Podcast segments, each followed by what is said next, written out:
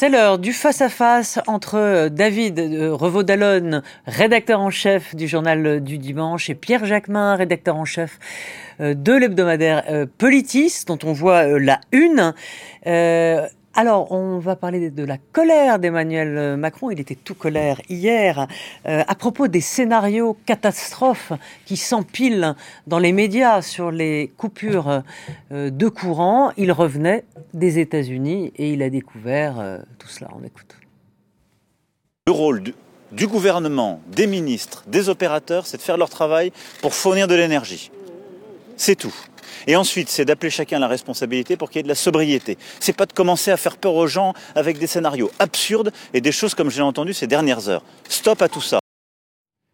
Voilà, parce que le patron d'Enedis, hein, euh, qui distribue, enfin l'autoroute, on va dire, de l'électricité en France, euh, a euh, déclaré que pour les personnes qui avaient des respirateurs chez eux, eh bien, pourront subir ces fameux délestages, ces coupures. Évidemment, ça n'a pas plu Emmanuel Macron, mais ça fait quand même déjà une semaine que tout le monde tartine sur ces coupures de, de courant. Alors, est-ce que vous diriez que c'est une vexation jupitérienne que la France puisse avoir des coupures et que dans le fond, bah, on est un pays qui est un peu euh, à la traîne et que eh bien, notre excellence en termes de parc nucléaire n'est plus pareille.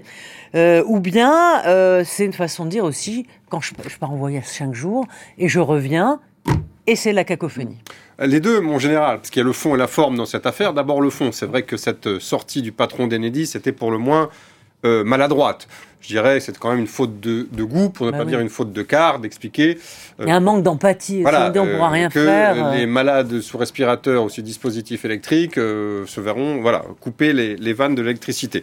Euh, ce qui était d'ailleurs totalement orthogonal avec ce qu'avait expliqué le gouvernement depuis plusieurs jours. Après, il y a un vrai défi stratégique sur cette affaire en termes de communication, parce que le gouvernement doit à la fois alerter sur la possibilité et elle est réelle de coupure d'électricité, même si ce sera je crois, entre 0 et 5 jours, d'après les calculs justement d'EDF et, et d'Enedis, potentiellement jusqu'au mois de mars. Euh, donc c'est pas non plus énorme. Il y aura des délestages, effectivement, euh, deux heures par-ci, deux heures par-là, c'est ce qu'on nous a expliqué, qui seront euh, répartis équitablement sur tout le territoire. Mais euh, voilà, il faut à la fois prévenir les gens, leur faire prendre conscience de ce fait, et en même temps ne pas créer une panique et une hostilité à l'égard du gouvernement, parce que là, on, on va revenir tout à l'heure, j'imagine, là on vient à la question de fond que vous, que vous abordiez, Roselyne, c'est celle évidemment bah, du sentiment de déclin national. Alors on va en parler. Et du fait que la, voilà, la, France, puissance mondiale, euh, n'a plus d'électricité. Voilà, ça on va on va essayer de tenter d'expliquer pourquoi. Euh, Est-ce que Pierre, vous avez le sentiment aussi que le gouvernement surinvestit dans la transparence? Parce que euh, il y a eu le, le, Covid avec des ministres, un Premier ministre qui est sous le coup de la justice euh, parce que les Français ont, porté plainte et par conséquent, eh bien, on ouvre euh, mille parapluies. Alors que le gouvernement se prépare, oui, et c'est normal puisque la fameuse phrase éculée, gouverner, c'est prévoir, mais prévoir sans être obligé de sonner la cloche toutes les cinq minutes sur le pire du pire des scénarios on cherche toujours à définir ce qu'est le macronisme et en, vérité, on a souvent le sentiment quand même que le macronisme, quand il fait face à une crise, fait face à une forme d'impréparation, voire d'amateurisme. Ça va faire six ans maintenant qu'Emmanuel Macron est en place et on a toujours le sentiment qu'il répond de manière assez euh, euh, peu euh, réfléchie ou en tout cas de manière assez spontanée. Et là, on est, on est face à une réaction spontanée d'Emmanuel Macron qui revient de l'étranger et qui s'aperçoit qu'effectivement, des ministres ont peut-être eu des propos un peu, un peu, un peu hasardeux, des, des Surtout qu'il n'y a pas de voix unique. Il n'y a, pas de voix unique, mais surtout, moi, je, euh, ce qui, moi, ce qui m'ennuie un peu, c'est qu'il euh, sème aussi ce qu'il a un peu récolté. Emmanuel Macron, souvenez-vous, vous parliez du Covid. Euh, Covid arrive, effectivement, on peut, on, peut, on peut imaginer que personne n'a jamais été confronté par ça, ni aucun politique, et que donc il peut y avoir des moments où on, tâtonne, ou en tout cas on, hésite, et c'est bien normal, mais c'est quand même lui qui a ancré la France dans un climat anxiogène. C'est lui qui dit nous sommes en guerre, nous sommes en guerre. Donc ce le jour où le jour on est vrai et où il y a vraiment une guerre. Ce climat-là, c'est Emmanuel Macron qui, qui le crée. Et pourquoi je dis aujourd'hui ils font face une forme d'improvisation, c'est parce que euh, il y a quelques mois, il nous, il nous un, il fallait acter la fin de l'abondance, qu'il fallait développer une société de la sobriété, euh, que tout ça continue ou conforte euh, à le caractère anxiogène du moment que l'on que l'on vit. Et à la limite, pourquoi pas Il faut il faut aussi prendre conscience des gens, des enjeux, des défis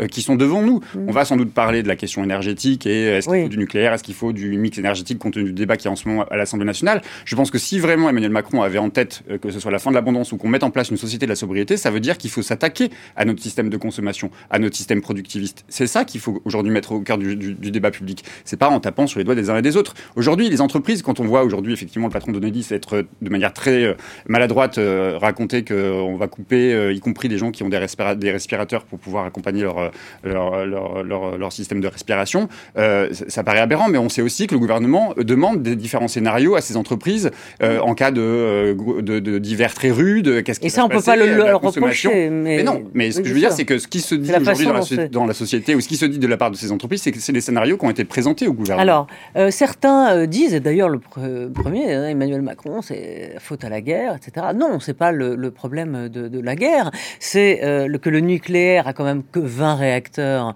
sur 56, je crois. Vous me corrigez si je me trompe. je crois aujourd'hui, parce qu'il y en a qui sont en train d'être ah, c'est 28. réparés, mais il y a aussi des retards sur ceux qui devaient être ouverts aujourd'hui. Mais voilà, on est très en retard effectivement. Voilà, on n'a pas anticipé la corrosion des, des cuves, et c'est surtout que pendant la période des baby-boomers, ceux qui sont partis à la retraite à 60 ou 62 ans, les soudeurs, n'ont pas été remplacés. Or, c'est un savoir-faire et euh, ben, les soudeurs viennent du Canada ou des États-Unis. Bref, le parc, euh, le parc français euh, nucléaire est en train d'être en déclin. Il a plus ce niveau d'excellence. Et ça, c'est ça qui est aussi dans la colère d'Emmanuel Macron. Il y a plusieur raisons. Et, il y a plusieurs raisons. Il y a plusieurs raisons, mais évidemment, celle-là est au cœur du, sujet. Il y a aussi euh, la question de, la crise énergétique due à, à enfin, des difficultés d'approvisionnement dues à la guerre entre la Russie et l'Ukraine. Il y a effectivement un hiver un petit peu plus froid que prévu compte tenu du réchauffement climatique mais c'est bien sûr ce choix-là stratégique qui est au cœur euh, des critiques et des polémiques. Et évidemment, on ne peut que constater qu'Emmanuel Macron, bah, a totalement viré sa cutie sur le, euh, sur le sujet du nucléaire. Il était plutôt sur une ligne ça lui en coûte parce que c'est son anti-modèle, hein, François Hollande. Il était plutôt ah sur cette ligne-là. François Hollande, qui, je le rappelle, avait euh, signé avec les Verts un accord visant à chambouler le mix énergétique euh, français à horizon 2030, si ma mémoire est bonne, visant à 50% d'énergie renouvelable. Et donc, effectivement, on a laissé un petit peu le parc nucléaire. Il y a cette polémique sur la centrale de Fessenheim qu'on a euh, fermé, alors que même l'autorité de régulation euh, de sûreté nucléaire expliquait qu'on euh, pouvait encore continuer à, tirer un petit peu sur, sur cette centrale pour produire de l'énergie. Et puis, il y a le fait aussi que les renouvelables sont pas assez montés en puissance. Il manque quand même quelques pourcentages par rapport aux objectifs qui avaient été fixés. Donc oui, il y a, il y a ce, il y a ce problème-là, incontestablement. Mais je, je, je, pense que plus globalement, euh, on parlait tout à l'heure, Roselyne, du sentiment de déclin et, celui de l'industrie nucléaire est un emblème évidemment fort puisque on se souvient que le général de Gaulle en avait fait un symbole de notre souveraineté, à la fois euh, industrielle, énergétique, mais aussi sur le plan militaire euh, nationale. Euh, et tout ceci, euh, après le Covid, après les masques, après les difficultés d'approvisionnement, après les pénuries, alimente bien sûr le sentiment d'un déclin français. Alors, je reviens sur ce que disait Pierre tout à l'heure. C'est vrai que je suis assez d'accord avec lui sur le, le sentiment d'impréparation.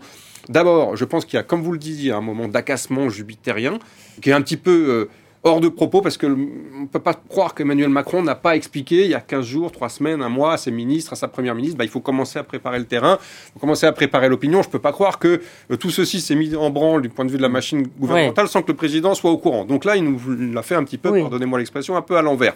Et puis deux, euh, il y a quand même effectivement euh, une récurrence de ces symboles et, le cas d'Olivier Véran est très symptomatique. C'est alors à sa décharge, c'est il est plus ministre de la santé, il est porte-parole, mais souvenez-vous, les masques euh, oui, c'est ça. qui était quand même un péché originel dans la gestion de la crise du Covid, même si, comme vous le disiez, il y a eu des... Un peu un, laisser un traumatisme. Deux, il y a quelques mois, on a eu les pénuries d'essence, souvenez-vous, hein, on nous a expliqué qu'il n'y avait pas de pénurie d'essence. Et trois, on retombe effectivement euh, là avec cette affaire de pénurie euh, d'électricité. Pierre, et euh, vous l'avez euh, évoqué, le, sujet des, écolos, c'est-à-dire pour plaire aux, écolos et surtout pour faire euh, des, accords, certains présidents, dont François Hollande, se sont laissés laissé aussi entraîner par à la fois les sirènes écologistes, le ciment idéologique dans le fond des, écologistes, hein, et qu'il a voulu, euh, voilà, euh, sans développer par ailleurs ce mix, ce fameux hmm. mix énergétique. Oui, j'entends aussi que si on n'avait pas fermé Fessenheim, aujourd'hui, il n'y aurait plus de problème. Il faut arrêter avec ces raccourcis. Non, mais j'ai pas, dit, ça. pas dit que vous non. disiez ça, Rosine. J'entends aujourd'hui que les. Fessenheim, c'est deux réacteurs. C'est deux réacteurs. Donc voilà, mais j'entends quand même que dans le débat, on dit François Hollande, il a, il a, il a fait des erreurs, etc. Sous la pression des écologistes. Bon, d'abord, les écologistes n'ont pas été au pouvoir euh, jusqu'à preuve du contraire. Et il y avait quand même des ministres écologistes. Et euh, il y avait un accord de pour les législatives signé entre François Hollande et Cécile Dufont, si ma mémoire est D'accord, sauf qu'il y a aussi des ministres qui ont démissionné précisément parce que la transition écologique n'allait pas suffisamment loin, que les budgets qui étaient alloués à la transition écologique n'étaient pas suffisamment importants. Je me souviens de Delphine Bateau euh, tirer euh, la sonnette d'alarme en disant euh, il n'y a pas de stratégie à long terme. C'est tout le problème aujourd'hui de ceux qui nous gouvernent, c'est qu'on on, s'empêche de voir à long, terme. Alors aujourd'hui, on prend des décisions qui sont des décisions quotidiennes. C'est pas ça qu'il faut faire quand on pense à la question écologique, quand on pense à la question climatique. Il faut, faut faire des plans sur, sur 50 ans, voire, voire, voire plus. Et c'est ça qui commence un tout petit peu à bouger chez Emmanuel Macron, parce qu'on entend parler reprendre cette expression qui est, celui, qui est celle de, la NUPES, qui parle de planification. La planification, c'est de dire euh, il faut se donner des objectifs, il faut renouveler notre, notre, hum, notre production énergétique, mais surtout, et c'est là où les écologistes ont raison depuis plus de 30 ans, il faut revoir nos méthodes de, euh, de fonctionnement, euh, nos outils de productifs, notre mode de consommation, parce que je veux bien que les éoliennes, ça fasse pas plaisir aux gens qui les ont à côté de chez eux, parce que c'est pas beau dans le paysage, mais enfin, les... Pas seulement, il y a aussi des nuisances, vous le savez, environnementales. A quelques nuisances environnementales, le photovoltaïque, il y a quelques nuisances. Il y a bon, bref, il y a plein de, solutions possibles, alternatives au nucléaire.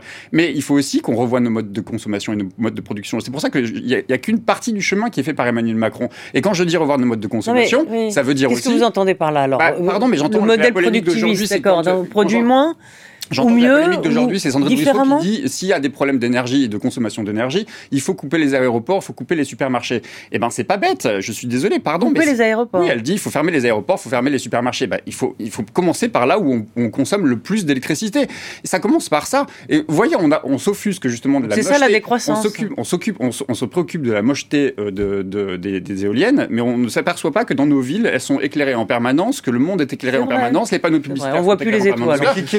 Étoiles. Non mais ce que je veux dire c'est que ça commence par ça. Penser à un monde qu'il y a des efforts à faire durable, ça commence par ça. Qu'il y a des efforts à faire, vous avez raison, c'est une évidence. Mais maintenant, là, je pense que Madame Rousseau, comme beaucoup d'écologistes, tombe encore une fois dans la caricature. Enfin, je vais pas reprendre les propos du président Macron qui parlait, je crois, des, des Amish, hein, en parlant euh, dans son quinquennat précédent. Mais on, enfin, on peut pas faire un retour à l'âge de pierre sous prétexte fermant les hôpitaux, les supermarchés, les, euh, les, les, aéroports sous prétexte, vous voulez, de, qui consomment le plus. Non, mais sous, prétexte qui consomment le plus. Mais il y a quand même une activité économique, il y a quand même une réalité dans notre pays. Et on ne peut pas fermer totalement les vannes et faire en sorte que la croissance s'arrête. La décroissance, pardon, mais c'est une illusion mais c'est une, une non seulement, irréalisable et dangereuse. Non seulement ce n'est pas une illusion, mais en plus ça a été théorisé il y a plus de 30 ans euh, par des grands scientifiques, des intellectuels.